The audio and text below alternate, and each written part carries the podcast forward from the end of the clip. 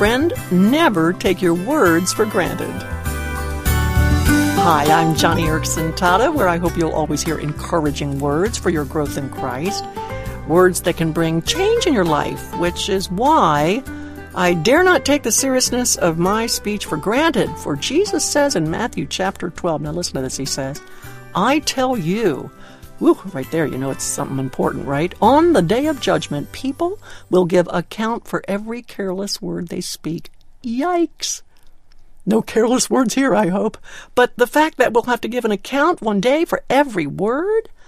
Well, it just goes to show the importance of what we say. Words have this curious power to make living things wither and die or bring dead things to life like it says in Proverbs 18, quote, Death and life are in the power of the tongue. Well, I am committed to making my words give life, life and hope and encouragement. It's something I practice daily with my husband. Never have I seen a man respond so to a good word. I'm not talking about flattery, but I will tell him, Ken, thank you for going to visit that neighbor who has cancer. Man, that was really a thoughtful thing for you to do. Or I'll say, Ken, I am so grateful that you are a man of prayer. God bless you for always taking the lead and inviting people to pray. Good on you for that. It's called affirmation.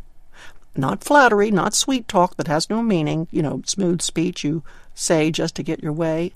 Rather, I mean affirmation. That is, pronouncements and declarations of the good you see in others, or at least the good you want to encourage. My friend Sam Crabtree has written an excellent little book called Practicing Affirmation, and he's got some great ideas, great ways to bless and affirm the people you know. This is what he suggests. He says, quote, at a committee or a board meeting, before moving on to the next agenda item, stop to commend those who worked on the previous item. Or, how about this? Explain that what inspired you to do some good action was the other person's example, like, um, I brought coffee cake for the office because I see how much the staff enjoys it when you consistently do thoughtful things. Another way to affirm? Well, don't talk down to people, talk up to them. Remember what Philippians chapter 2 says that we are not to do or say anything out of rivalry or conceit, but in humility we are to count others more significant than ourselves. Or how about this? Loan someone something of value maybe the use of your car or camping gear. It's a signal that you noticed a virtue in the other person that elevates your confidence in his trustworthiness. And finally, how about writing to a child? I cannot tell you how many mothers have shared with me how much they appreciate it when I write their child to thank them for something they sent me or gave me or did for me. You can't do better than affirm a child. Oh, what life giving power can be found in an encouraging word. I mean, think of all the people you're going to see today.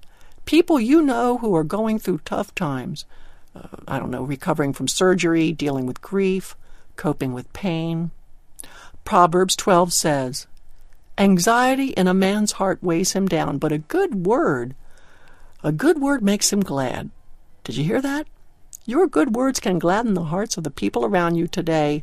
So, whether it's said in an email, in person, in a letter, over the phone, or in a note, remember that what you say has the capacity to change the countenance and character of others. And the best word of all?